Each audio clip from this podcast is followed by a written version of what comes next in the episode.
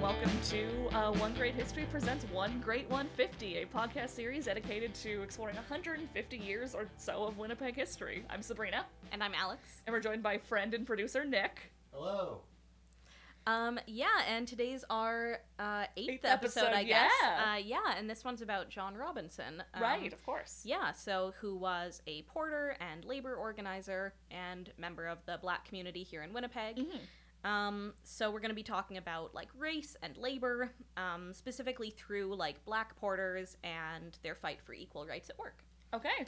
Yeah, and obviously about John Robinson, who's kind of the central subject of this episode and leader of the Porters Union, which we'll get to. Um, and then also how all of this related to the Winnipeg General Strike of 1919. So this is I've is never like heard of that No. before. so this is like nominally our strike episode, but Is I- this our first strike episode? well, yeah, uh, you talked about the strike last time. yeah, last time, but like overall. I guess so. Yeah. Huh. I think, you know, when you and I started the podcast, we were like fresh off. It was 2020, and we had just come out of 2019 where everything was strike. we had talked the about the strike for nothing else for months. Yeah, so I think we were both a little done with the strike. We're maybe ready to like start talking about it again. We're open to it. Um, yeah, but I think the way I've approached this episode is that there were a lot of groups who were involved in the strike. So what I want to talk about is a story of like how one group got there. Sure. Yeah. Yeah, of course. So, um, it's a good idea also if you're interested in like black history, you could go back and listen to our William Beale episode Right, yes. because there's gonna there's gonna be some stuff that comes out about like black immigration. You don't need that background to enjoy this episode, but But if you want to. yeah. Um, so one of the questions I want to answer right off the bat is why, when we talk about black history in like Winnipeg specifically, it seems like we're almost always talking about railway porters. Yeah. Like, have you noticed this? yes. Yeah, so like if you go to the CMHR or the Manitoba Museum, that's mostly the black history you're Yeah. going to see. And so there um there are a couple of reasons for that. So sometimes these things are just like a quirk of how history is kept. Mhm. Um, so for example, like labor history is comparatively easy to tell stories about because like unions and labor boards and such keep a ton of records Which we talked about we last talked about last time yes Yep. um in contrast like people's family histories don't tend to make it into the Mhm. archives unless you're like a fancy notable fa- Yeah, family Yeah. yes um so going into this episode um i'll be able to tell you a lot about the things that john robinson did as a labor leader but like not as much as i'd like to be able to tell you about um his actual life and like who he was Right, as a yeah. person so some of those things do get lost um so that's part of why we're always talking about porters. But the other reason is that like railway lines wanted black porters at this time and Winnipeg was a railway hub. So this is just a big part of It's just how a lot of workers got here. Yes, this- essentially, ex- right? exactly. That's exactly right. So it makes sense that black porters would settle their families here. They might Yeah. be traveling across the country, but this would be the kind of central place they'd come back to. All roads lead to Winnipeg. Yeah, I've never heard that before. I don't think that's a sentence that's ever been said. so yeah, let's go into a little bit of um, like railway and porter history. All aboard. All aboard! choo choo. The amount of times I made that train pun doing anything vaguely railroad related at any of my jobs. Feel like someone needs to do a better choo choo than I just did. That was weak. It's You not want- gonna be me. It's not gonna be you. Nick, you want to give us a choo choo? Choo choo. okay, great. Chugga chugga chugga chugga. Yeah, the chugga chugga I think Yeah. is key. Um, so yeah, in the early days of rail travel, um, kind of like pre 1890s turn of the century, black workers did a number of jobs on railways, you know, from building railways to dining cars, all this kind of stuff. Um, and do you know about the Pullman Company in the US? No. Okay, so they kind of established the tradition of like fancy sleeping cars on railways. Okay. Yeah. So, and they were also the first to establish a tradition of like black porters specifically. So, other railways basically come along and copy them. Okay. Yeah. So, for example, Canadian Pacific Rail tries to make its sleeping cars as luxurious as possible, and they're like directly copying the Pullman Company. Oh, interesting. Yeah. Like in terms of design and everything too. Yeah, so in terms of design, but also just in terms of like the general concept that you want to Yeah. go in a sleeping car and it's like actually going to be nice. It's, Uh, like it's not just like getting from point A to point B. It's like, oh, we actually want you to have this be an experience. Okay. Yes. So, William Van Horne, the president of Canadian Pacific Rail, commissioned designers for its interiors, arranged for gourmet meals, and so on. And black porters were kind of a part of this image of a luxury service. Okay. Um, and so it's interesting. I was actually I was trying to explain this to my boyfriend who grew up in like Soviet Ukraine, Mhm. and it was really hard to explain to him why this is something that would be desirable for like upper class white people in the early 1900s because he comes from a different like racial context, right? yeah. right?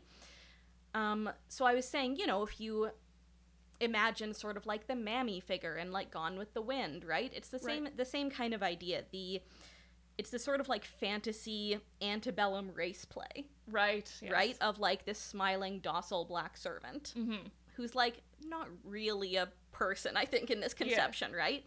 So this person who's sort of like friendly, Well, they but exist to fulfill your whims and then kind of vanish somewhere else. exactly sort of unseen when you don't want them to be friendly, but never out of line. Um, so this is what middle class and wealthy white travelers came to expect.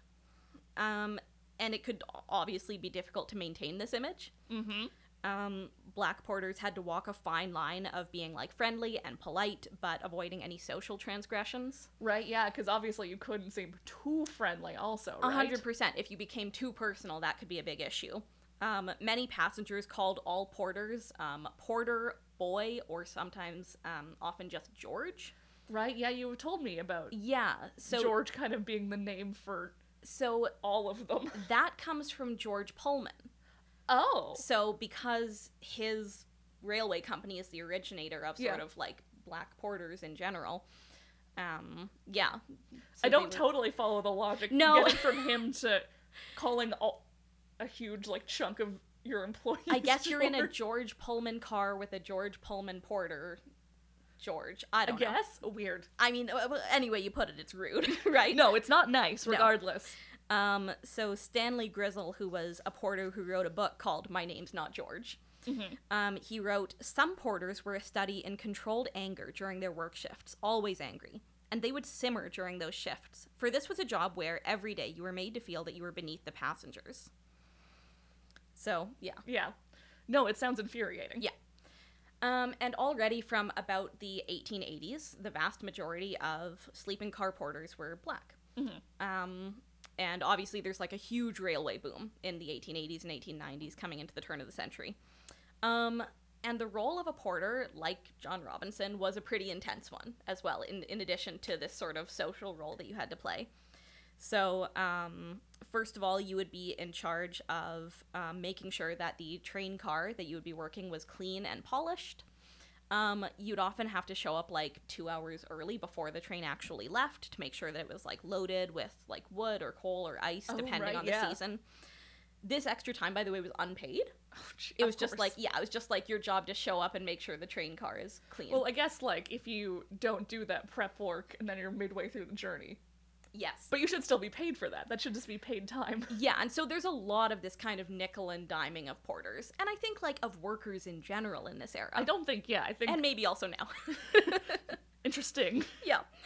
Um, so during the trip, he would be um, fully in charge of passengers' experiences. The porter would greet passengers and load their luggage. He would serve their food and drink, uh, remember their stops to make sure they got off. This seems like the job of like several different people. Like there should be it, like it really does feel that way. Yeah. Yeah. but I guess this is like this person is in charge of your experience from beginning to end, and it's a lot.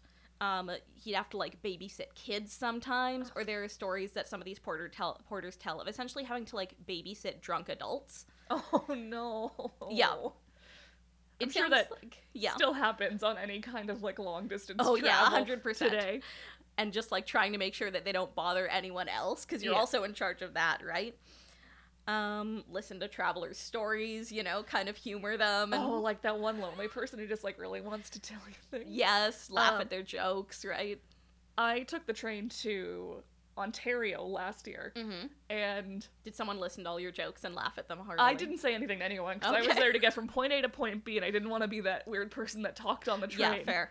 Other people didn't have that same issue. Yeah. And at two separate points, different old men on the train stood up and announced other train crashes along the line that they'd like What? gotten an alert for on their phone, being like, "Oh, something crashed near like Toronto," and they would just sit back down. Wild. Okay. Thanks for the It is a- horrifying information. Wait, you said this was different old men? Two different old men had different. Like, here is a story I heard about a train crash. Okay. And it was like, we weren't like doing like sharing or anything. It kind Yeah. of came out of nowhere. It was very weird. Huh. All right. I think something weird happens to people when you put them into a customer service situation Yeah. that's like prolonged. Listen to the thing that I Say. say and tell me that it matters. yeah. yeah, so that was essentially the job of a porter. Um, like a lot of jobs at the time, they had pretty strict moral standards. So Mhm. no drinking, no smoking, no gambling. No swearing, I assume. Yeah, for sure. Um, and yeah, like like I said, other jobs had those as well. Mm-hmm. Um, and porters typically worked seventy-two hour shifts. What's crazy about that is they didn't have sleeping quarters of their own. So where did they sleep? Just kind of Well- wherever? Effectively, they didn't. What? Yeah, so what they would do is they would sort of wait for the smoking car to empty out at night and then sort of take cat naps there. But you couldn't really ever get a full night's sleep because you were also in charge of anything that customers wanted during the night. Oh god. Yeah, so if a passenger like woke up and wasn't feeling well or something, you were expected to be there. You couldn't just be like asleep in the smoking car, right? So, yeah, there's often kind of like chronic sleep deprivation. That seems like not a thing you want in a train, where people are responsible for like heating your train car. That's true, and being- like safety and Yeah, like- yeah. from a safety perspective Yeah. alone, awful. No, and you weren't allowed to sit down in front of passengers. What is it with customer service jobs? And Like having to stand. I don't know. I have never once felt less served by a person because they were sitting. right? like maybe if they refuse to stand up if you ask them to do something. But like Yeah, if someone is just sitting, that's and fine. doing their job, that's totally fine. Um, yeah, but Winnipeg was a pretty busy um, place for porters Yeah. because typically this is where like the train car would kind of empty out and people would get back in. yeah. So this was often where like the trip started or ended. Okay. Um, so that being said, there were certainly advantages to working as a porter. Um, it was actually like a reasonably good job. I know after all all of that stuff that I've said, But comparatively. comparatively to like what might be available to a person as like a black Canadian in the, in the early 1900s. I can't imagine it would have been much more than like domestic labor. Yeah, domestic labor for sure. Um, we'll talk. John Robinson at some point worked as a stable hand, so Okay. maybe kind of farm work or manual Yeah. work. Yeah, I mean there was discrimination was real, right? And uh, it was could be difficult for Mhm. sure to find other jobs. So being a porter had like some cachet as well. Um, many could afford homes and cars. Yeah. Um, an experienced porter could make about fifty dollars a month. Okay. So like we talked last time about like wages for women, right? And women were making these women at Woolworths were making like what six dollars $6 a week. A week. So, you know, this is more than twice that. Yeah. Like not an incredible wage, but enough to to live on Yeah. for sure. Um, most of that though was tip based, so it could kind of Oh. dwindle in like the winter months. Um, and of course they got to travel, which for most people was like cost prohibitive. Yeah. So Yeah. you do hypothetically get to see some things. Although I suppose the things you can see are limited also by your race. Like the things you have access to in the cities are. This is true. Like often though, I think what porters would do is they would go and like stay with other black families in the cities where they stopped. So you know they'd get to whatever see black communities in different cities across Canada.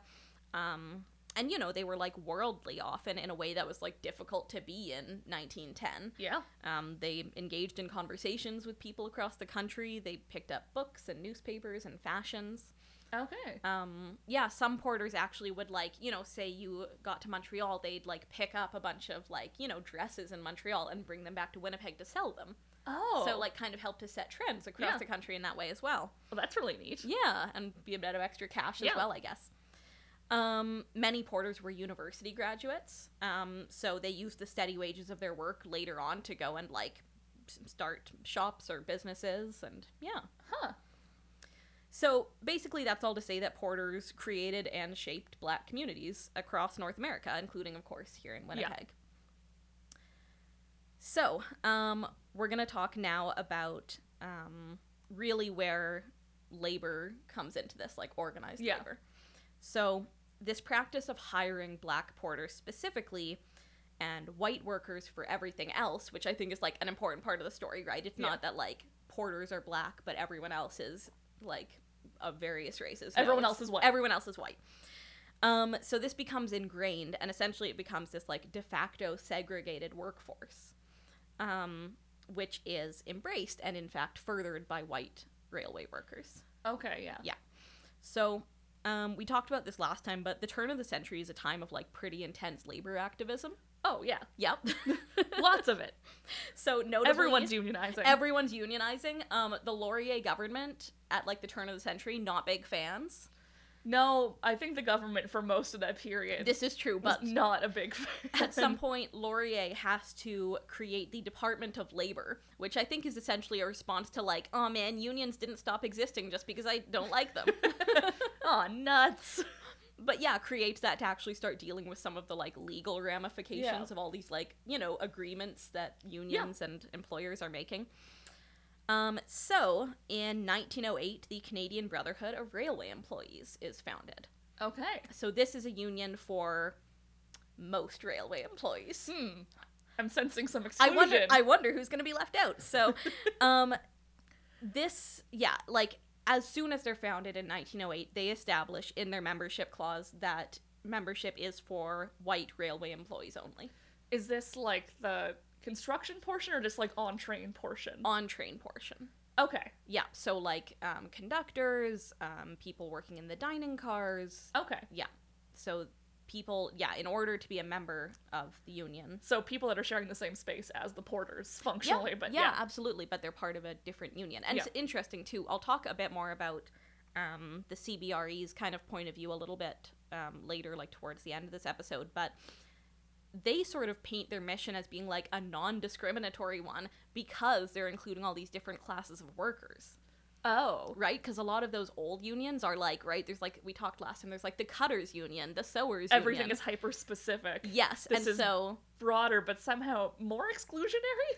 yes, just exclusionary in a different Yeah. way. Um, so they begin negotiating contracts with Yeah. railway employees.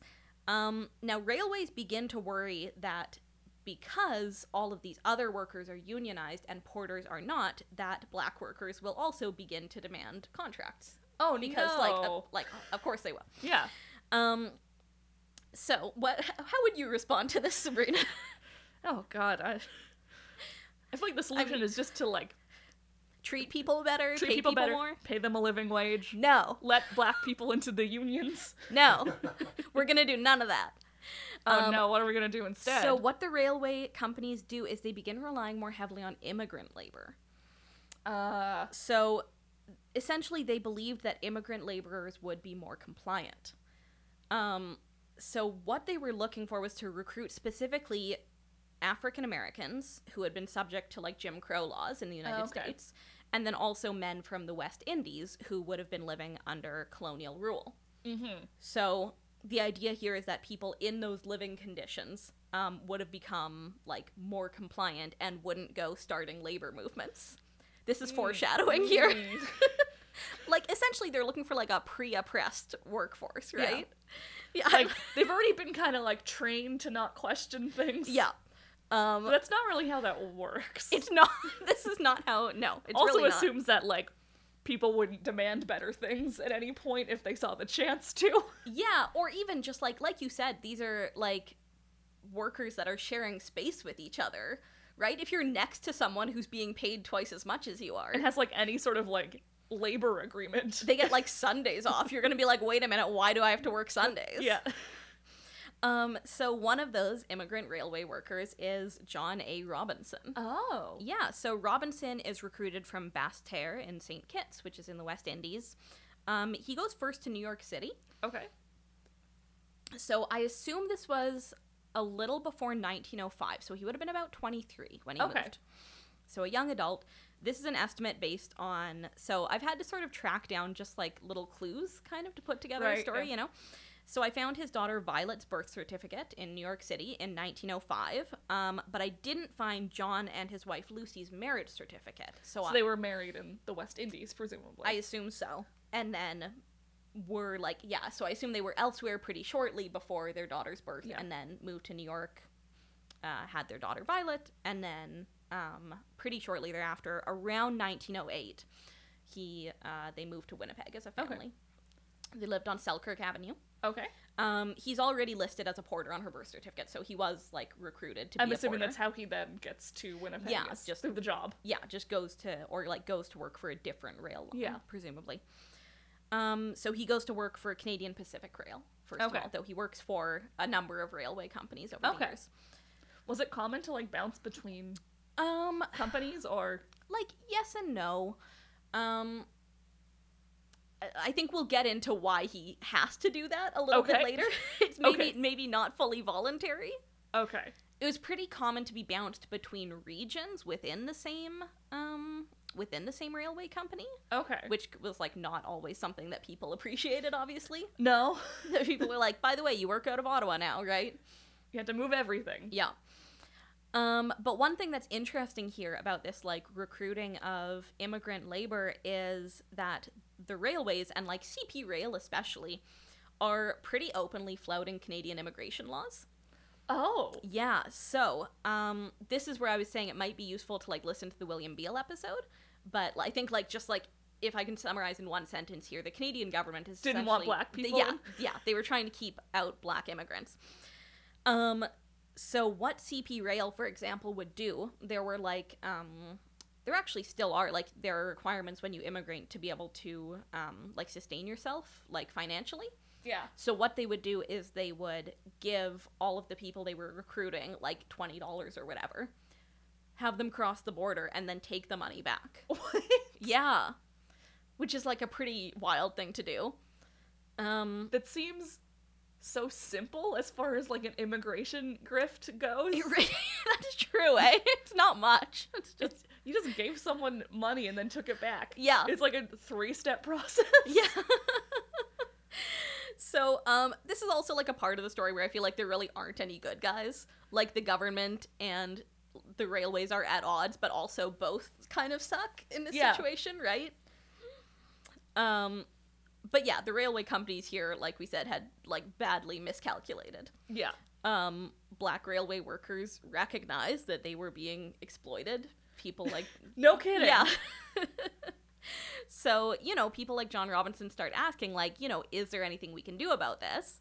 That, of course, remained to be seen, but they certainly wouldn't be the, like, compliant workforce Mhm. that the railway companies had hoped for. So, throughout the 1910s, the segregation of railway workers is really codified, and, like, partly through these union agreements, Mhm. right? So in 1913, um, for example, white unionized railway employees strike a deal with the Intercolonial Railway. Okay. Um, okay, I'm just gonna like take a little pause here for a second to say that um, there are so many railways in this story. They're like mostly they're mostly all doing the same stuff. It's not super important No, to know I which. assume they're all copying the same like Pullman method. Uh, yes, it's kind of set the standard and everyone's trying to exactly. Yes. Um, so it like if you're not following which railways, which it does not really. They're all functionally the same railway. yes. So anyway, they strike a deal with one of the railways. Um, so in this case, they get due process for termination, seniority rights, two weeks paid vacation. Um, they get raises. Um, uniforms are paid for. Um, some meals are comped while they're on the road Mhm. or on the rails, I suppose. Yeah. Um, so black workers on the ICR did not get these same improvements. And again, like you said, they're in the same space, right? It's Sh- like comped meals especially seems super no- noticeable. Also, were they not getting Yeah. fed on these things then?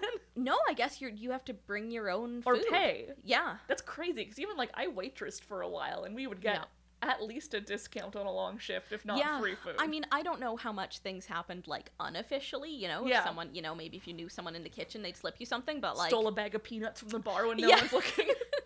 but no, That's in theory, in theory, you would have to like pack your own meals for the seventy-two hours or whatever, right? Awful. Yeah, or you know, as you stop at places, get stuff. yeah. Um, so this kind of thing really cements the differences between how black and white railway workers were being treated, and also like effectively locks black workers out of all those other jobs that are now covered by these union agreements. Right. Because like where before there were these union agreements in place, it might have been possible, though difficult, to kind of move up into a different job.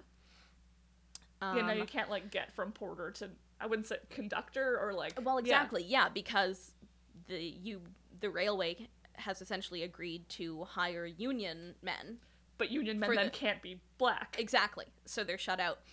So there's this really interesting like pull between people who are like in our traditional telling of the strike and of like labor movements in general. These are like the heroes of the story, Yeah. right? These people who are you know, working like often at great personal risk to improve their own lives and the lives of their fellow mm-hmm. workers. It's just that they're doing it like not even just by overlooking the welfare of other more marginalized workers, but like actively Campaigning against them. actively keeping them out. Yeah. So, um, a bunch of other railways, the Grand Trunk Railway, Canadian Northern Railway, and CP Rail follow suit with like similarly segregated Mhm. workforce agreements over the next couple years. Um, and then World War One happens. And things get better. That's that's how wars work, right? That's what the whole last episode was about. Yes. Is things getting better over the Yeah. course. Yeah. No, so we yeah we talked about that a ton last episode, right? That just like working conditions get worse. Yeah. During the war. So, um, yeah, unemployment, falling wages, inflation, um, and also like the targeting of like immigrants and minorities as the Yeah. cause of these things, right? Um, so around 1916, 1917, John Robinson and three other black railway workers begin meeting in secret on a building, Ooh. yes, in a building on Main Street to discuss the creation of a new union. Which building on Main Street? Um, I can't remember the address off the off the top of my head. I did look it up, and it's a head shop now. Well, yeah, okay. Yeah, it's really unfortunate. So one of the head shops on Main Street. one of the head shops on Main Street. It also like used to be like the site of like a bunch of actually like really important clubs and stuff for like Winnipeg's black community. So it's like a little sad that none of that's been preserved. But what you gonna do? So they were holding secret meetings. Was it like something else at the time? Was it just like a store they were meeting in? so I can't remember what was on the main floor, but there's also like um I think there was maybe a pool hall in there. Okay. Yeah, but there was like also a club. There was like a social club that met there called Okay. SKP, which I could not find a single trace of. I'm sure like if I went more into the archives there's probably some stuff. Yeah. But like Maybe some building permits. found absolutely nothing about about them. I think they were sort of like a, a Mason style group, so they weren't necessarily like super like not super secret, but like Yeah, Yeah. They weren't like publicizing themselves. to yes, everyone. exactly. Also, I suspect the chances of like a black community club making it into like the mainstream newspapers is a little It's smaller. that does make things a little trickier, and because like Winnipeg's black community was relatively small, it wasn't like you know if you're studying like black history in New York City, there's like separate black newspapers, right? Yeah. We didn't really have that here, so No, and I'm assuming the communities like talked to each other. yeah, when well, exactly, right? They're like yeah. all living on Selkirk Avenue. so- Yeah. yeah. Um, yeah. So they start discussing this creation of a new union, and obviously, like the logic here is pretty simple. The CBRE, that's the Canadian Brotherhood Yeah. of Railway Employees, won't let us join. So, like, what choice do we have? We'll make our own. Create something new. So, in April of 1917, they officially form the Order of Sleeping Car Porters, with Winnipeg as its headquarters. Okay. Um, so this is often cited um, as either the earliest or like one of the earliest black railway unions in North America, or even Huh. like black unions in North America. But I think it's important to make a distinction here that the OSCP was like not actually exclusionary in the same way that the CBRE was. Okay. So, like in theory, a white railway employee could join. would would he just have to be like a porter? Is that kind of the Yes. logic? Yeah. Yeah. So it didn't have the same kind of like racial tenets in its membership Yeah. clauses, if that makes sense. Um so John Robinson goes to the Trades and Labor Congress of Canada and applies for a charter for this new union. That That people give it to him so willingly. so fast. They they're like, "Yes, I'm here. It's great." um no, the charter is denied. oh, So well, Tom Moore, who's the president of the Trades and Labor Congress, essentially says, "Oh, there's already a railway union." no. no, but you understand why that doesn't work. yeah. So what he tells them is that they need to seek auxiliary status with the Canadian Brotherhood of Railway Employees. But it seems like they're not going to give it to them, right? Well, also, do you want to do you know what auxiliary status is in a union? No. Okay, so this is um often something where like unions will have like an auxiliary for women, like for the wives of workers. okay, but that's not the same thing as actually. It's not. No, it's Hmm. decidedly different. And um and also like in a way sort of like I don't know, I don't know if I want to get too much into this sort of emasculating, Yeah. right? Um to be like, no, join the like make yourself like a little wives group within the Of a group who are doing like the same manual labor Yes. as some of their colleagues. yeah. And like I should say also like women are sometimes relegated, like women workers also were sometimes relegated to like auxiliaries Yeah. of unions. But I mean, if the women were getting a union in the first place, Uh, yeah. anyway, which also last episode. yes.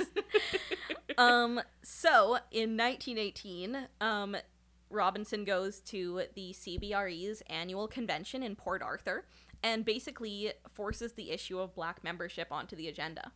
Oh, good for him. Yeah. So this essentially completely derails the conversation. Oh, It turns into a massive debate. Mhm. Um, white railway workers double down on their claim that black workers were putting their jobs at risk. Um, they noted that railway comp- companies had been threatening to begin replacing white cooks and waiters with black employees. So the railway companies have essentially begun pitting these two groups of employees against each other. I mean, other. of course, Which seems like the obvious repercussion to having. an exclusionary union is Yes. that your employer is then going to find a way to weaponize that. Right. But I don't think they, they don't seem to have put together that having a united workforce would be the way to prevent that. um, so black workers argue that they were equals, right, as loyal Yeah. Canadians and as railway workers, and also that their inclusion would strengthen the union. Yep. Yeah. So ultimately, though, the matter was dismissed at this convention, and members of the CBRE proceeded to a minstrel show for their evening's entertainment that night. Oh God, no. oh, No, it's just like horrifically bad. that's like a real like salt in the wound A real- thing, yes. right? Like Yeah, it really is. you don't get equal rights in this union. We're gonna watch white people pretend to be you and laugh at it now. Mhm. Ugh, awful. Yeah. So, um, they do though like have some remarkable success despite the reticence of white unions um, to support them. Um, so they do actually manage to negotiate um, some contracts over the next two years um, for sleeping car porters working for CN Rail and the Grand Trunk Railway. Okay, So so They- some progress. yeah, CP Rail really holds out. They like refuse to recognize them, Hmm. but um, none of this, unfortunately, is great for the personal fortunes of John Robinson. Um, it seems like he at least briefly loses his job for about a year here. Oh. Um, yeah, so like in Henderson's directory, you know, he's been like porter, porter, porter, and then he's a stable hand for a while. Oh yeah. Yeah, so we can only guess that it was probably because The unionizing of the union didn't make him activities. Yeah. many friends. Yes, so he finds another job as a porter, but um yeah, back to kind of like the effect of the war. Um, you had talked last time about like the effect of the war on women workers, and there's definitely a bit of like a parallel here, Mm-hmm. which is that so Canada's military was segregated during the First Yeah. World War, and so many black recruits were just like fully turned away. Yeah. Even like we talked about that in William Beale, I think he said that he had tried to join the military, and they were like, "Well, it's like you can join a black Yeah. troop," and he was like, I "No." will say, based on what you've told us about William Beale, I don't know if he would have been a good I fit don't- for the army. no, I don't think he would have. It was probably This kind of like eccentric scholar yeah. may not have been someone you no, wanted. he wouldn't have. He wouldn't have had a good time. um, but no, in the Too busy I- reading. But certainly there were other people who Yeah, people who- soldiers. yeah. Who are a little more suited for that. Yeah. That were turned away. So what? But what that means just is that like in the same way that a lot of like male workers are replaced by women workers during the war, there are some uh, white workers replaced by black workers. right, yeah, of course. in 'cause- jobs that they hadn't Yeah. traditionally been allowed into. Um, which, you know, you can imagine white workers are thrilled by. Yeah. So, another important aspect is that black men who had been able to serve were emboldened by their Yeah, of service. Um, and this was the case also, I think, with a lot of returning soldiers, right? Like, we see the involvement of soldiers in the strike. Yeah. That people come back from the war and they say, like, you asked us to go and give our lives possibly for the Yeah. country. Now we'd like to come home and just, like, be able to feed ourselves. Would Yeah. that be okay? and No. then they say no. Yeah. No, actually, they we say, haha. jokes on Yeah. you. We changed our minds. Um, okay, so let's get into the actual strike. yeah. Okay. Yeah, okay. So you talked last time about like the longer run up to the strike, so I won't go over like Yeah. kind of all of that again. But I guess like the big question for this episode is like where is where are the members of the Order of Sleeping Car Porters positioned, right? As we Yeah. go into May of 1919. like does it make sense for them to join this massive labor action Right, yeah. uh, like was this even their fight right um and i think like i was thinking about it and there are a lot of reasons why it didn't make a ton of sense to join um no promises had been made to members of the oscp Yeah. about like future inclusion i don't even think there were discussions about that Yeah. um some of the people they would be striking alongside walking next to in protest would be the very people who had actively excluded them Mm-hmm. um, and in the past, like we saw with these like union, these contract negotiations in the 1910s, black workers had not benefited from the successes of white labor unions. And hadn't been like actively like It- yeah, in fact, it's- it- disenfranchise the word I'm looking for here. I I don't think I think yeah. well, I think that does make sense. negatively impacted Yes, by the sure. actions of these. Yeah. Yeah. and also that like their position is more kind of tenuous in the Yeah. workforce to begin with, right? Is this a good time to talk about what was going on? Because black workers aren't the only ones sort of segregated by race in Winnipeg yeah, going into 1919. Yeah, go for like it. indigenous workers also aren't allowed into Yeah. unions. Yeah. Which means that when we come up to the general strike, there is like a huge gap in our knowledge of like were indigenous people involved at all? yeah, totally. We just don't know. No, it's interesting. Like even if you think about like image of this of the strike, it's a lot of kind of like white men Yeah. in a in a crowd, right? But then also like historically when we think about say like building the Shoal Lake Aqueduct, Yeah. the plan had initially been to hire indigenous workers from Yes, Shoal Lake. absolutely. And it was uh, white union men Yeah. who said, no, Winnipeggers should get the job. The union men should have it. Yeah. They're advocating for their own self interest here and for workers' rights, but then also actively Im- negatively impacting Yeah. indigenous people. No, that's such a good point. Yeah, no, that definitely these um, labor unions at the time were exclusionary in more ways than one. So you can see why then, like, people wouldn't necessarily want to join the cause yeah, for that's sure. been like actively kicking them out for yeah, years and and no, years like, and, and like, it's it's funny. I've had a hard time writing this episode because I'm like, this is not an anti-strike episode. no, we are very pro strike. exactly. but but um, just like I'm trying to look at a you know somewhat broader, maybe more nuanced way of talking Yeah. about it. And so yeah, so I mean, it's we like can't. I think it's dangerous to put anyone on like a pedestal, right? To be like these strikers never did anything wrong. Yes, exactly. Um. So yeah. So it's like, why? Why did they then Yeah, make that choice? Yeah. Like that's that. I think is like because the sleeping car porters Yeah. joined the strike. they did, and I think that's the like central important thing of this episode is that big question of like why. yeah. Um. So I guess like there's like the ideological level, Yeah. right, of just like workers' solidarity, Yep. right? The Order of Sleeping Car Porters, they had been advocating for greater inclusion and solidarity, and this is their chance to really like put their money where their Yeah. mouth is. Um, on a less positive note, Winnipeg has already been seeing um, riots targeting like immigrant labor. Yes. So we talked about that last episode as well. yes, so certainly there's the risk if they don't join the strike of becoming targets and one But then also, another. if you do join, you might be Yes. the target. yes, so they're really between a rock and a hard place there. Yeah.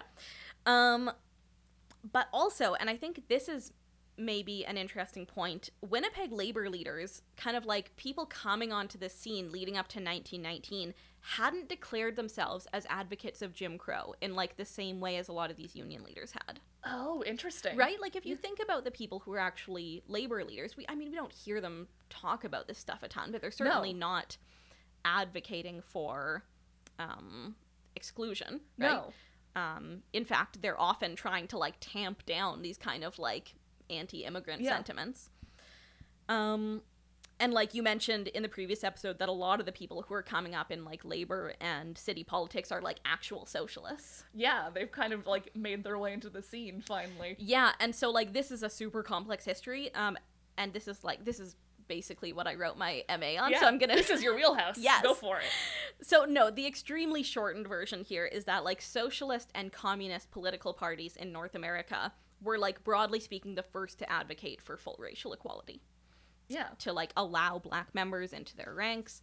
And so there is some reason to think like okay, maybe I didn't want to tie my wagon to like these these labor leaders before, but these are maybe Yeah, like the new up and comers seem Yeah. a bit more like in line. a little more open. yeah. You know, and like there haven't been any promises made. Yeah. So. but just that they're like maybe maybe there's a chance, here. right? yes yeah um and also like we see ideas like that in the one big union Right, right? yeah. That we talked about last time. The idea of like this like radically unified working class, Mhm. which would include ultimately women, would include immigrants, um, include unskilled workers, Yeah. right? That was a big thing. Yeah, and so that's that's exactly what I think may have been one of the kind of ideas here. But Okay. yeah. So when May 15th rolls around, are they walking off right away or is there Not quite on May 15th. So let's maybe let's talk about what happened on May 15th. Yeah. Let's let's do an actual little strike history here. Yeah, so listeners may be familiar with some of this, especially if you were like in Winnipeg and if you took any tour with us 2019. between like 2017 Yeah. to 2020. But we have some non-Winnipeg listeners. yeah. I thought you were gonna say if you were in Winnipeg in 1990. No.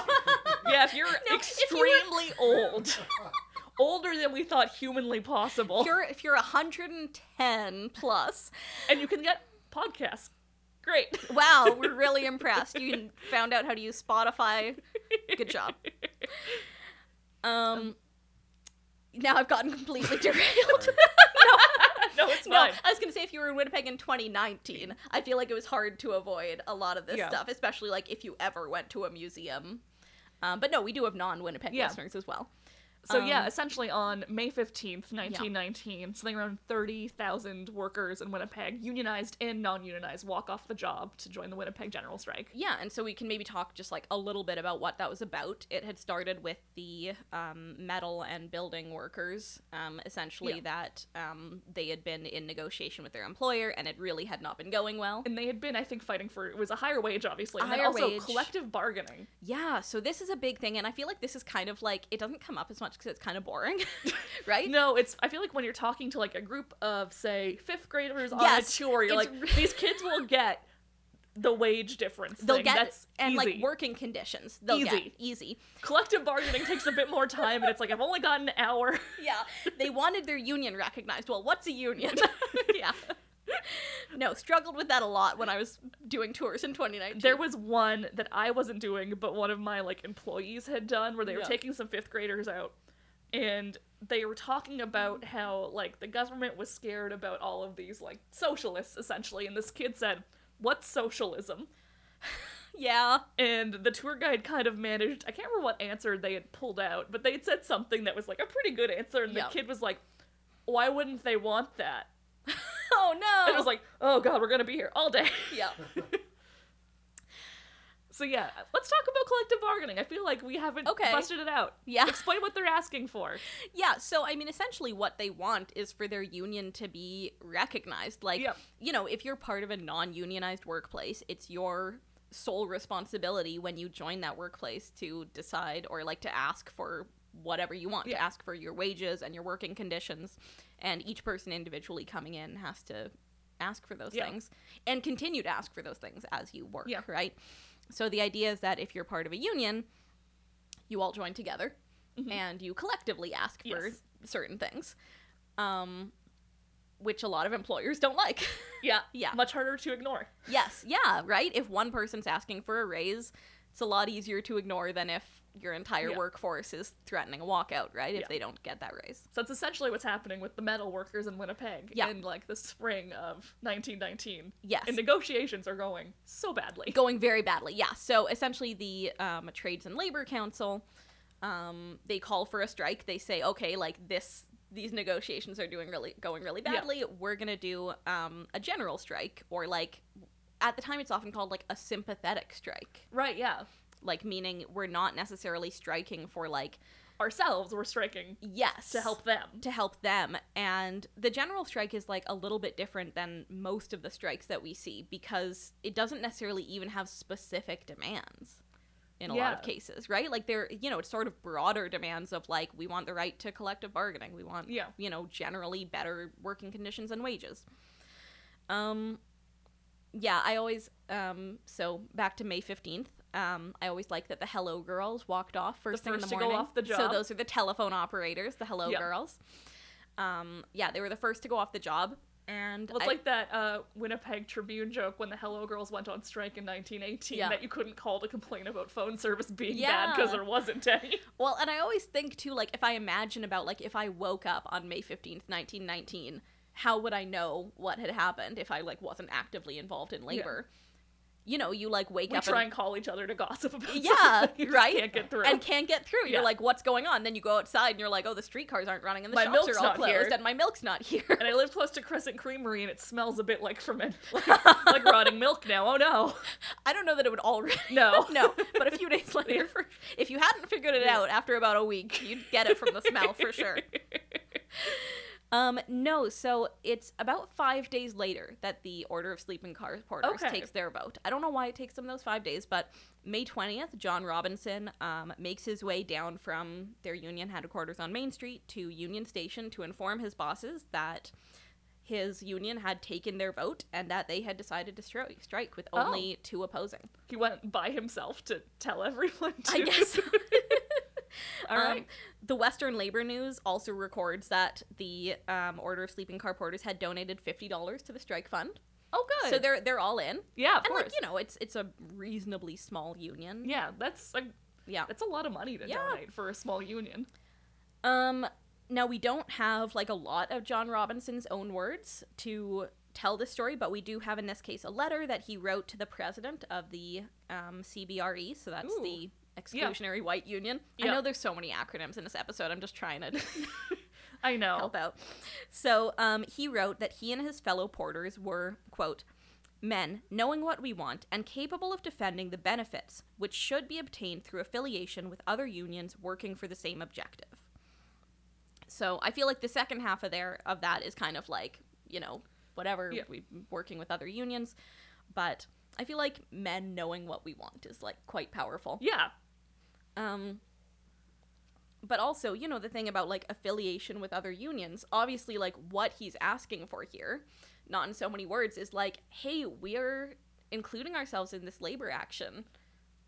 Include, us. Include us. us. Yeah. Right? Like, we are this like is. ready, willing, and able to be included and work together. and Yes, it's- like we're showing you right now that we're willing to walk off the job when you are, Yeah. even when, you know, this isn't necessarily for us. and also like non-unionized workers are at like specific risk too of like Yes. losing their jobs A hundred during the strike. There's some Yeah. more protection for unionized workers. Also, not everyone has like strike pay. No, yeah, for sure. And like I imagine, you know, a small a small union like the OSCP that had Yeah. only been founded 2 years ago. I imagine any Not like super secure. No, not super secure and any funds that they had would have been pretty minimal. It Yeah. would have just been, you know, the community trying to Yeah. support each other, I suppose. Um in classic Winnipeg, Winnipeg fashion, I've seen very different numbers on the number of porters that go on strike. Well, God forbid anyone take actual notes. Yeah. We'll just make a broad guesstimate based on what we remember. It's anywhere from it was at least a hundred, possibly several hundred. I don't, I don't know. Oh God. Yeah, Okay. An indeterminate number an of porters. indeterminate number of porters, which was at least a hundred. That's still a lot. yeah, yeah, for sure. And that would have represented also like, um, you know, like in, um, in Winnipeg, like most black families would have had a family member who was a porter. Right. Yeah. So that's you know a big sacrifice that the black community is making to sacrifice Yeah. that income for however long this is going to go on. this might not be a question you have an answer to, Yeah. but then like were there rail workers in Winnipeg on strike who weren't living in Winnipeg? Like if a porter was stopped in Montreal or was from Montreal but was stopped here, was he then just on strike? Yes. Um, this is part of the reason that um, the number of strike of striking porters I think is a little bit complicated. Oh, because some of them were just from out of town. yeah, so like I think it may be that like initially there are a hundred people in Winnipeg who are like we're striking, Yeah. but then like a few days later there's like another two hundred and fifty Okay. that are kind of pulled off CN Rail. The strike committee is like, hey guys, get off. okay. Yeah. Um, and definitely the effect of that is felt pretty quickly. So yeah, I think like um, trains are pulling into Winnipeg with porters and leaving without them. Oh wow. Yeah. So um, on May 30th, the Tribune notes that westbound trains were without porters or dining car help. Sleeping car passengers had to make their own beds, while the kitchen and tables were placed at the disposal of the, of the passengers who served their own meals. Oh, the horror. I know, you might have to make yourself food. also, you don't have to make your bed. That's true, I guess. Depending on the kind of like sleeping car, I guess. Yeah. Some of them have those like folding beds. Right, yeah. You kind of, you kind of got you to have to. Um, So, pulling back just to like the broader Yeah. bit of the strike here, I guess it's worth mentioning that like the obviously Trades and Labor Council, which we talked about a bit last episode, Yeah. is trying to like push for the strike, but there is also significant opposition from the city, from the province, and Yeah. from the federal government. Yes. So by May 30th, we have the Citizens Committee of 1,000 Yeah. in full swing. Are they in your notes at all? They are. They're coming up soon. Okay, then we'll wait. Okay, we'll, we'll hold wait. off on getting into them. But like speaking of like Nick started laughing at that one. um speaking though of like repercussions. yeah. um as like one of the things also like you talk about like government um pushback but also just like employers Yeah. a lot of workers in the city, city are told unequivocally if you don't come back to work like right now Yeah. you're going to be fired um and so the porters are told the same Mhm. um most of them do not return to work i think 29 do That's a low number. it is i don't know why i have that specific number and not yeah, it's interesting that that one, they got that, like, on the dot. No questions. that one's from a secondary source and someone i trust so i'm just gonna Okay, yeah. yeah. Um, but, But, yeah, of, like, the majority. say, like, a couple hundred people, 29's pretty low. yes, for sure. So most of them walked away from essentially like their only reliable career in this city. Arguably in a lot of the country. Yeah, yeah, absolutely. And you know, like these companies, they're not going to forget if you move to another city, right? Yeah. You're like, hi, it's me, but in a mustache, Schmon Schmobinson. I don't strike. yeah, I've never striked before. What's a strike? um, yeah, but throughout June, CN Rail runs ads for sleeping car porters. Oh, do they? Yep. I guess they don't like people having to make their own beds. Are they hiring specifically black workers or is it Um, here I got one of the ads here. No, it's just like generally for. Okay, yeah, it says uh, wanted experienced dining car stewards, cooks, assistant cook, waiters, also sleeping car porters, positions permanent. Yeah, so that's like They're I- like completely replacing everyone forever. Yeah, and I wonder if this isn't partly a scare tactic, It has to be, right? right? Because like these are like fairly. I mean, I've kind of cut it out this one that you've seen here, but these are fairly sizable ads. it's got to be largely a like we could replace you if you don't yes, especially the positions permanent thing, Yeah. right? Where it's like you know we're not looking should for underline that twice for Yes. um, but um, Sarah Jane Mathieu of the so she's written this book called North of the Color Line, which is like for sure my my biggest source here. She's Okay. incredible, an incredible historian, and she does this amazing job of talking about how like the strike itself was racialized. And here's Oh. here's where we'll get into the Citizens Committee stuff. okay, So I don't want to seem too excited, No. but they're a very confusing group. okay so yeah i mean i think like people who have like any like general awareness of the strike um will have these like iconic images in their head of the various protests held during the Yeah. strike right so like if you think about like these groups of men walking down the street with like signs with slogans Yeah. so like what do those slogans say um oh we used to have a mural of this one that said britons never shall be slaves Right? Yes. i mean slavery is a thing that is racialized Right. Yeah. um there's another one that says "Oh, Also, it's interesting because Britons famously were the ones doing the slavery This- too, right? Yep, this is true. Um, another one says only a slave could sign, um, like the no strike pledge they were being asked to sign at the time. It says a free man, a white man, never. So that one's oh, even more. wow! They're really just chucking white in there. Yeah, yeah. So I mean, the strike itself is racialized in, course, to the yeah. extent of like, you I know, mean, how much of life was at that point, right? Yeah, and even this makes me think a little bit of like when we talked about like suffragettes. Right? Also like asking for yeah, asking for the vote and in the context of like, well, we're white women. We should vote. Yeah. If we're letting these Ukrainians Yeah. vote.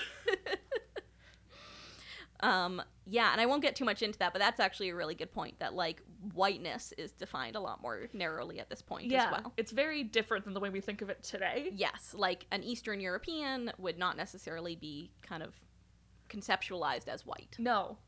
No, it's changed a lot. Yeah. So when they say a white man, They're talking about they're someone talking who's about English. They're talking about Brits for sure, and maybe uh, uh, maybe not even the Irish. So yeah, Maybe the, the Scottish. I feel like it's English, Scottish, maybe Irish. Yeah. Everything else is kind of a big old question Yeah. mark. um, yeah. So within the labor movement, there's kind of this like push and pull between like strike leaders denouncing attacks on immigrants, but then like and like insisting they're fighting for universal rights, but then at the same time this rhetoric, right, Right. about like getting rights because of this, like vir- by virtue of whiteness. Yeah. Um, so yeah, that brings us to the Citizens Committee of 1000, for whom there is really not the same struggle about inclusivity. No, no, no. There's not a lot of mystery about their stance on a lot of things. so I didn't even write notes for this because I knew that you'd have things to say about the Citizens Committee. What me? so okay, tell us what the Citizens Okay, Committee Okay, so we was. talked about the earlier iteration of them in 1918. the Is the Citizens Committee of 100. 100. They're so much bigger now, Uh, yeah. So like when like 10 times. 10 times bigger. They're so much bigger and they're so much stronger. You wouldn't believe it. They're all six foot four. My dad could fight your dad. Is kind of the energy they're coming in with. Um, yeah. So the Committee of 1000 is very deliberately modeled after the Committee of 100. It's some of the same people involved. Um, they are mostly made up of Winnipeg sort of upper crust who are business owners and lawyers. There's a lot of lawyers involved. there are a lot of lawyers involved. Um, and there's not a thousand of them, to be clear. We I don't have think like there's like close to a thousand of them. no, like they managed to pull a hundred for the Committee of 100, Mhm. But like based on what we know of the Committee of 1000 today, it seems to be mostly the work of AJ Andrews and a couple of other lawyers like Isaac Pitblado. Right, like a couple of AJ andrews friends. Friends, basically. Do you, think it was like an optimistic name, like they named it with the assumption they were going to recruit? they talk about it in The State Trembled, Okay, yeah, which is um the best book you can read on the strike. for sure. um talking about how like they had to try and make themselves sound bigger Yes. than last time like we're not going to be defeated there's a thousand of us it's a firm line Yeah, so it does make it sound very imposing it does. Though then until you get, like think about who's involved you're like oh it's just one guy Yeah. his buddies it's mostly a very angry AJ Andrews. but the thing is aj andrews has pull in the government that the Yeah. strike committee does not andrews went to school with people who are now in ottawa as politicians when they're sending out, say, Gideon Robertson, who Mhm. was the strike negotiator in 1918, to come back to Winnipeg. Yeah. Andrews intercepts him in Thunder Bay. Yeah. And talks about what's going on in Winnipeg. It's like this big, scary Bolshevik revolution that he has to stop. Yeah, and I think like the Citizens Committee and AJ Andrews are pretty instrumental in like asking for more firepower to Uh, be brought in. like bringing in weapons Yeah. specifically. Yeah, like calling in the military. Yeah, who are like called in secretly. They secretly smuggle in like military Nuts. weapons. Yeah. In case this turns violent. Yeah.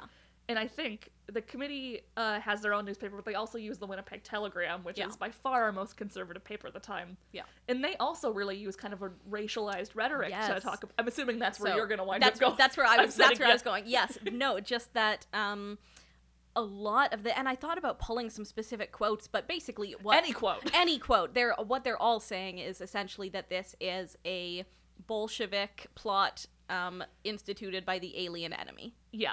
Oh, everything talks about the enemy aliens who Yeah. are trying to like covertly ruin the city, Yeah, so it's this real kind of like anti-immigrant campaign. which is building off of what's been going on in Winnipeg with like the anti-immigrant riots earlier in the year. Like, Yeah. And so certainly like they're not specifically targeting black Canadians. No, I'd argue they're But- mostly targeting Jewish immigrants. Yes. and they're sort of like the dog whistles they're using. Yes, but I think certainly like any kind of visible difference during this time Gets would you have put been in the crosshairs, yeah, essentially, would right? have would have been dangerous. Would have put a target on your back for sure.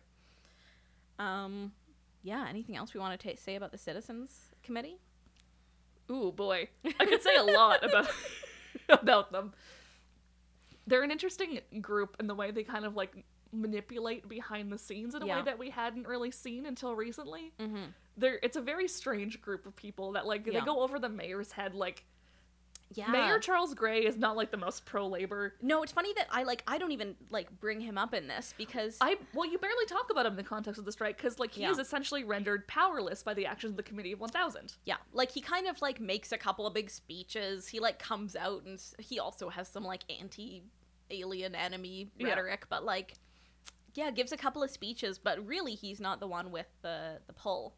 That is the committee and the federal government because even Yeah. like the province, which is I think it's Tobias C. Norris at the time, Mm-hmm. just kind of washes his hands of it and is like, Right, "This yeah. is a city problem. Yeah, Get out of here." which is pretty wild for like the biggest strike in the Right? century. Because also, like, Norris is the one that gives women the right to vote. Like, Yeah, in 1916, there's kind of an appearance of, like, Yeah. progressiveness that Yeah. doesn't follow through into 1919. Although, yes, then he's like, "Oh, this is actually a little scary for me. I'm to sit back and we'll just see what happens. Yeah. Let the cards fall where they may. Um, yeah, so in June, um, about a dozen strike leaders are arrested. Yes. Um, and so as that is the work uh, of the RCMP, or not not the, The- RCMP, the Royal Northwest Mounted Police, who which become are- the RCMP. yeah, they're the precursors to the RCMP. So if you don't know, the RCMP were um, created essentially to, as a response to, to the strike. yeah. They were like, "Ooh, we don't want this again. We need like a bigger." So yeah, they Police, arrest yeah. several men in the dead of the Yeah. night from their homes. Yeah. It's like June nineteenth, I believe. Um, Seventeenth days- or nineteenth? 16th or 17th. I think 17th. seventeenth. Um, because I think it's four days later on the 21st Yes. that they hold like this silent protest. Right. Yes. Um, so this is where we get, I think, like all of our mental images from the strike. Is Pretty the much. streetcar? Yeah. Yeah. Um, yeah, the streetcar. And um, so this is also when we get Bloody Saturday. Yes. So um, what happens is that the Royal Northwest Mounted Police charge at protesters with batons and also with bullets. Do we want to back up a little bit Oh, and just talk about like why there's a protest and stuff? Yeah.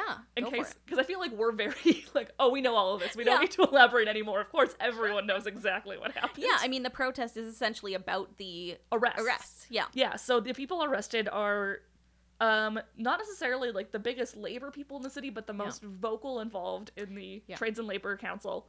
Uh, a lot of them are also involved in the uh, December 1918 meeting. Oh yeah, tell us about that. Uh, we talked about it a bit in Yeah, the last episode. the, yeah. the Western Conference. So it's like R.B. right? Russell and William Ivens, George Armstrong. Mhm. These are men that had been flagged as being essentially potential Bolsheviks already. Yeah. And the plan, as sort of orchestrated by A.J. Andrews, is to have the police arrest these men, Yeah. Basically try them for sedition, Yeah, so maybe we should explain what sedition means. conspiracy to overthrow the government, essentially. And his goal is to then have them like deported. Yeah. That is the end goal of these arrests in Andrews' Yeah. eyes, is to get rid of sort of the like ringleaders. Yeah. So again, there's this anti-immigrant rhetoric, right? The the Yeah. idea that like, oh, these are just like a like proper like Canadian read British Yeah. person could not actually have these ideas. These have been imported from Yes. like Eastern Europe. But then, like, when we and so get we to the just like trial send the people yeah. away and then it's fine. Well, when we get to the trial later, of course, most of the men involved are British. Yeah. There's like I think three or four Eastern European men that are arrested, There and then one is one is deported, I think. one is deported. All all of them are like ordered deported, but then Yeah. most get it reversed upon appeal. Mm, yeah.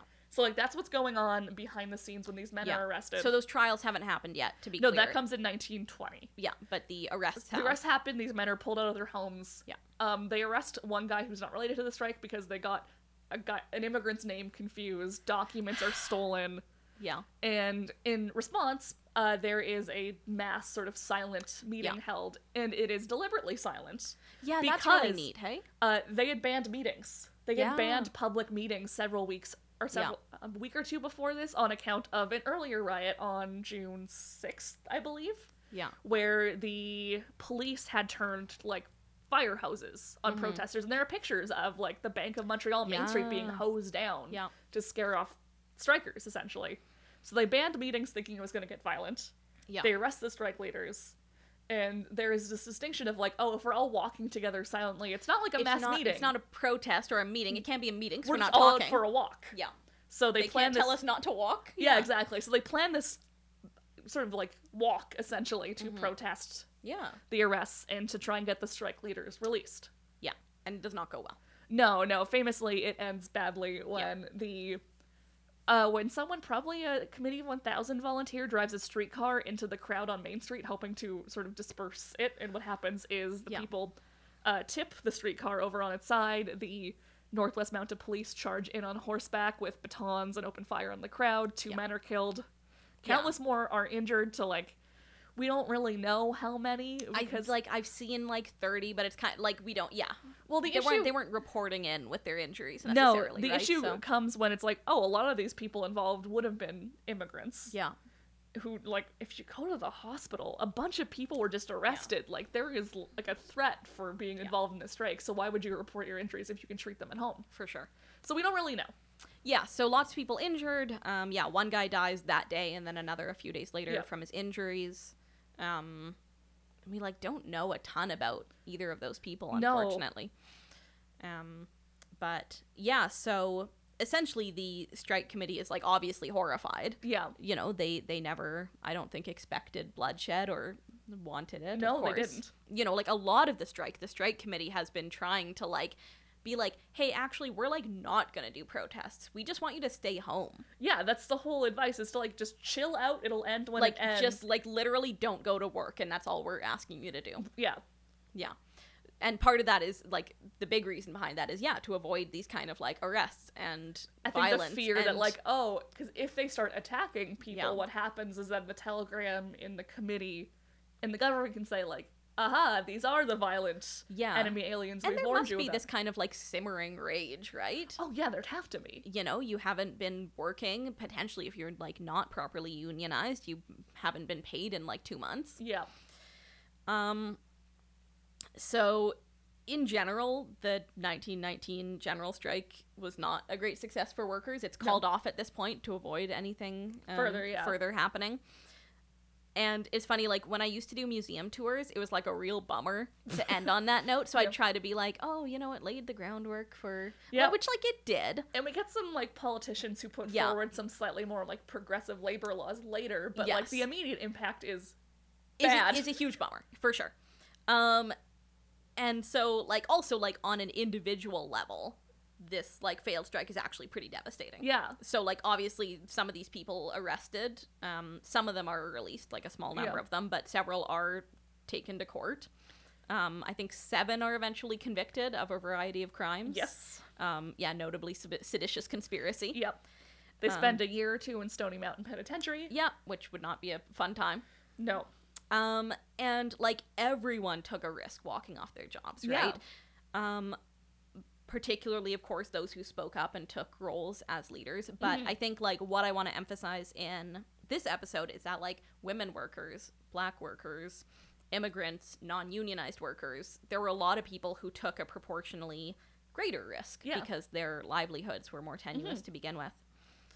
Um, and back to our kind of John Robinson story, this risk does not pay off for the OSCP. Oh no. Yeah. So porters are fired, Mm-hmm. a whole bunch of them. Um, in particular, the CP Rail and uh, and CN Rail both seem to deliberately target the leaders of the union. Oh, no. Yeah, most of them spend periods of time unemployed. Mm-hmm. Um, John Robinson kind of this is what I was talking about before. He kind of hops around between a Yeah. few different railway companies. Yeah, I'm assuming when you're like the name associated with the union, it becomes a lot harder sure. to convince other railways to hire you. Yeah, exactly. Um, but John Robinson, to his credit, seems to like barely even recognize the failed strike as an obstacle. Oh, interesting, really. Yeah, and I think my theory about this is kind of that I don't think he expected to get anything from it. I think that he went into it thinking if we go through with this sympathetic strike, we can perhaps get included in this greater railway union. I Yeah. think that was always the goal. Yeah. So I think the fact that like they didn't actually get greater wages, better working conditions, I don't think he was surprised. Yeah, I mean, But this is all just me like speculating. yeah. speculating. But um mainly based on like where he turns his attention to immediately after the strike, Oh, okay. which is like back towards the Canadian Brotherhood of Railway Employees. Oh, okay. Um and also towards kind of like legal methods of um like methods through the courts, I mean, Okay. of improving things. So, um I think like the goal of the Order of Sleeping Car Porters was was really never to be like an individual union. It was always to eventually join in. Yeah, well, that other- would make sense. Yeah. It seems like even if you wind up with like two equally powerful unions that are working in the same trains, yeah, that's still something that your employer can then like pit hundred against you, percent. right? And it makes it harder to move between jobs, right? Yeah. And all kinds of things. There are a lot of reasons to have yeah a, a more inclusive union. Um, so in June of 1919 already, Robinson is in front of the Board of Conciliation at the Department of Labor. So, like, how long after the strike? I don't even think this is after this. I think this is during the strike. because the strike ends on like what June twenty fifth, Yeah. roughly. No, this is I think during the strike. So he is just like on a mission. Yeah, he's like, oh yeah, that like strike thing is going on, but also I have a different issue. like he's like kind of got like several plans of attack here, right? He's like good. It sounds yeah. like he's very well organized now he's So- going about this. he's in front of the board of reconciliation, he's basically arguing that CP Rail is underpaying its sleeping car porters because the Department of Labor had actually set some like basic rules for wages. Yes.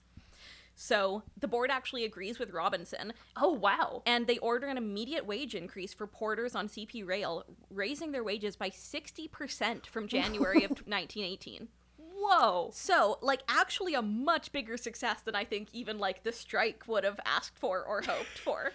I mean, when you look at like the Woolworth strike that we were talking about the last episode, where the wage increase is two dollars Yeah. a week, sixty percent is like Yes. good for the time. Yes. Though, I mean, 6 to $8, I guess that's a 30 per- 33% increase. That's not bad. Not but, like, bad, but- when you think about it in terms of actual numbers. Yeah.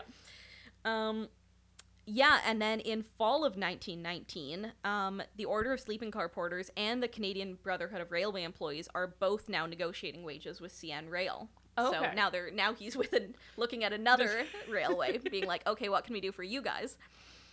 Um, the CBRE again excludes porters by insisting that negotiations be done separately, department by department. Hmm. There's this whole thing where like the railways want to do negotiations by region, and oh, and the well, unions. that's interesting for a job that spans several regions. Well, exactly. Yeah, and so I can see it for individual stations, yeah, kind of maybe, but even But then. basically, the union is like, no, that Yeah. doesn't make sense, and also weakens our position, right? If Yeah. we're having to negotiate yeah. differently in every province. Yes, so they're like, no, no, no, we'll just do it by department. Sure. I wonder if that leaves anyone out. I don't think so. Hmm. Um, so porters once again lose out on the victories won in these negotiations, including paid holidays and Sunday premiums. Um, so what does Robinson do?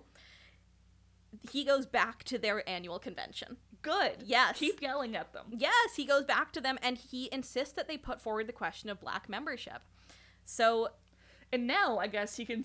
He has the proof of the strike under his belt, right? Like and I think I kind of think that that was the idea. yeah. that he was like, okay, they're gonna go have their annual convention again. I'm gonna go there and I'm gonna say we participated in the strike. And gave fifty dollars. yes.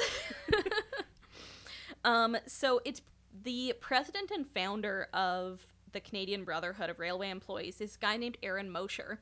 Kind of an interesting guy. He was like he was the president from when it was founded in 1908 until like he died in the 50s. Oh wow. Yeah. So he was obviously there when they instituted the ini- these initial membership rules, but he does seem to kind of nominally put his support behind Robinson's. Like he he agrees first of all to put forward the question, um, but he does then cite the involvement of the OSCP in the strike. Mhm. Um, and he also says that the Order of Sleeping Car Porters made splendid progress, and the officers of that organization have shown marked ability and a thorough knowledge of organizational work. So it's this kind of like lukewarm endorsement, right? Yeah. He's kind of like, yeah, like they They're per- okay, I guess. they're okay. Like you know, he's not he's not saying like, oh, I hate this vote. He's Yeah. like, yeah, you guys could do this, and that would be fine. Yeah.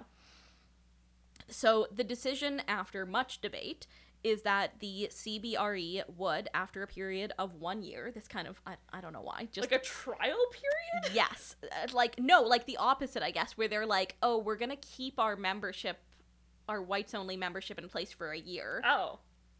Okay. and then after that, they would allow black workers to join as auxiliary members. No. Come So- on. Yeah. Um, and I do want to take a second here to talk about how the CBRE characterized this decision in later years. Yeah. Um, mostly because it annoys me a little bit. Oh, because they have to like I guess justify their choices retroactively. it gets less cool over the decades Yeah. that they've had. Yeah. Yeah. Um, so notably, they used this claim to claim to. So they they used this event to claim to be the quote first union in Canada to abolish membership restrictions based on racial grounds. So that's not what they did though. No, it's first of all like ignoring that like that means fundamentally they had to start with racial restrictions. yeah. Yeah. That the Order of Sleeping Car Porters had no racial restrictions. Yeah. Um, and also ignoring that black members, yeah, were only allowed in as auxiliary members until 1965, Sabrina. 65. Oh Yeah. my god. Um, and also, like, members of the OSCP, they showed up every year at their convention to argue this point. So it's not like they were like, we did this and that solved the, the no. thing. Like, of course not. Yeah. Why would you settle for like taking the weird union handouts functionally right? yes. No, and their so I found their like official history, which was written in the late 50s. Okay. Um, so it says when Mosher and his associates began their organizing work, they confined their efforts to recruiting within the ranks of the Brotherhood only those classes of employees who were not already organized in existing and recognized unions. These principally included uh, clerks, freight shed and station employees, classified and unclassified roundhouse laborers, railway constables, crossing watchmen, stores de- department employees, and all classes of sleeping, parlor, and dining car employees except sleeping car porters. Thus, from the very start, the Brotherhood strove to be as broad and all inclusive as possible in its membership, and to avoid the narrow craft exclusiveness which was typical of the international unions of this period. this is, I'm not kidding, this is the only mention of porters in that entire history. No. Oh. Um, I love so- they're like we're gonna be we're gonna be like inclusive, except the porters. Yeah. We won't say why no porters. No, I think it's very funny they're that really saying the quiet the quiet part out loud here. They're like we're not gonna like mention that they're black, but we will mention they're not in this. yes, like they I I think it's really funny that they couldn't like completely leave that out, but they Yeah. were like we were Well, so if they left inclusive. We had all these different jobs, but like just like non-traditional guys. Because I guess if they left it out, then Yeah. the sleeping car porters would turn up the next meeting Yeah. and be like, um, hello? Yeah. I mean, like to be fair to them again, like this is from the late fifties. I should Not- be fair to them. That's No, not don't be no. fair to I them, won't no. be. No, that's bad. they should have known better. People like Robinson have been showing up to advocate for black inclusion in this union for years. How mad- They can't claim to Yeah. be like ignorant of the issue at right. this point. Yes, it's not like they forgot that that's why those like the sleeping car porters. No, were not on included. some level they had to be aware and just like Yeah. Hush Um, hush about it. Yeah, so like after 1920, porters could kind of become members of the CBRE, um, but they found time and again that the union was like simply kind of refused to fight Yeah. for them in the same way that they fought for full members. Yeah.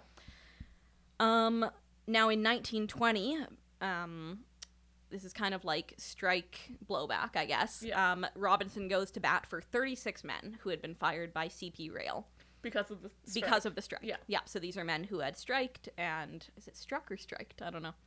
Striked. Striked. Nick's on it. Nick's Nick's confidentness. Um, yeah. So these are men who had striked and then refused to go back when Yeah. it was demanded that they did, and then were fired. So what's crazy is that CP Rail flatly refuses to even give a reason for dismissal. So I guess Oh. I'm saying it's because of the strike. But like what other reason would there be? there isn't one. Yeah. So Because you um, can't say like budget cuts. No. Um, so here porters like directly pay the price for their unequal treatment Yeah. by the CBRE because the porter's contract was actually the only one with CP Rail that didn't require due process for termination. Oh. So if anyone else had been fired during the strike, there would have had to be some process. Right. Yeah. So they're the only ones that don't. Essentially, Yeah. yeah. So there may have been other railway employees. I wouldn't be surprised if other railway employees had also been fired as a result of the strike. But, But, they would have had to like find a reason for it. Yes, they would have had to fight the union on it, Yeah. right? Um and the Board of Conciliation at the Department of Labor basically says like sorry but like your contract is clear on this. Like we're Yeah. looking at the contract you negotiated, there's nothing we can do. And so the CPR is able to continue their policy of firing uh, porters as they please. So John Robinson later recalls that they had, quote, sacrificed their jobs in the 1919 Winnipeg General Strike. Yeah, that's rough. Yeah. So in this case, the only real kind of minor win for them is that the CPR had at least been forced to be in the same room with them. You'll Yeah. recall earlier they negotiated contracts with a couple of other railways. Yeah. CP Rail have been like like the manager of the like porters department was would like storm out of the room. Like he Oh, would he wow. wouldn't like he wouldn't even talk to them. Oh jeez. Yeah. So they're at least having to sit in the same They room have to have like a conversation even Yes. to like go anywhere. So, um, the strike's promises of better working conditions failed to materialize, obviously, but there was this kind of slight glimmer of a hope here that there could be some kind of working class solidarity across race, across gender, and nationality. Yeah. Um, that's my like very slim silver lining there. So, okay, like what's the what's the point of this all, I suppose? Um I think it's interesting, like when we focus in on one group of people, we can see how like the broad strokes of history apply, Yeah. Um, and don't apply. Yeah. Like a lot of the things that were experienced by John Robinson and his fellow porters were pretty universal Mhm. among things that people who participated in the general strike Yeah. experienced. So things like low wages, Yeah. um, unstable work, Mm-hmm. um, difficulty getting their union recognized, Yeah. that thrilling collective bargaining bit, um, and also like historical events are nuanced, Yeah. In 2019, we saw a lot of these like strike commemorations. And aside from like the kind of like you know that you'll meet like the odd person who's like oh they were all a bunch of commies, Yeah. but like mostly the strike is celebrated as this moment of like labor solidarity. I think now, um, and like mostly it was Yeah. you know, like I said, where this is not an anti-strike episode. Um, No, because we do see for that period of six weeks, yeah, like people are working yes. together. So like part of the reason it's a unique moment is because like yeah, for this six-week period, there's this like unique moment of solidarity Yeah. where um you know, otherwise trade unions time and time again excluded um, women, people of color, immigrants, and so on. And these people, you know, women um, as well, right? Yeah. Um, chose to put that behind them to embrace collective action. Um, and even then, unfortunately, we're not allowed to uh, join the ranks of the typical labor movement. No. So that's my like bummer of an ending there. Um, and I have, well, I'll finish off with a little bit just about what I was fi- able to find about the rest of Robinson's life. yeah, go for it. Um, also, unfortunately, a bit of a bummer. I'm sorry. um, so he unfortunately um, experiences a series of tragedies in the 1940s. So he continues as a labor activist for Mhm. you know the intervening two decades. But in 1941, his wife Lucy dies at just 56 years Oh, old. young. And then in 1947, his daughter Violet, um, who he seemingly had been very close to, like even after she was married, they she lived just down the block on Selkirk Oh, okay. Avenue. Um, she also dies. Oh. She's just 41 years old. I wasn't able to find what happened to her. She died in um, in St. Paul, Minnesota, and I, I Oh, yeah. yeah. Um, so this is where history can be hard because I don't have like a personal account to tell you how John Robinson felt about that. Yeah. But um, the clue I do have is that less than a year after Violet died, Robinson retired, packed up his house, um, where he had lived for more than 30 years, and retired to St. Kitts to live with his sister. Okay. So he did, you know, retire with some family, Yeah. which is nice. Um, and the other kind of conclusion here is that black Canadians were kept out of supervisory roles on rail cars until the 1960s. This is after so even long. after even the U.S. Um, Oh, integrates wow. his rail cars. Yeah, which I think Canadians can often be a little bit like. Hoity-toity about. Yes, we're like, how sure, we were racist, but we were a little bit racist. less racist. But like, even then. Yeah. No. yeah, not really. So, um, yeah, a bit of a bummer of an ending there, but they can't all be Can't all be good. can't all be happy stories. No, and I do think it's interesting the way that we have kind of reframed the strike as a like contemporary victory Yes. in some ways when like you can feel the repercussions of the strike going throughout the following decades. yeah. And that like we lose workers, like the Armstrong family moves to California. hmm Robinson eventually leaves, that's due to personal tragedy. Yes. But, But like- like, certainly he also dealt with periods of unemployment. mean, yeah, like yeah.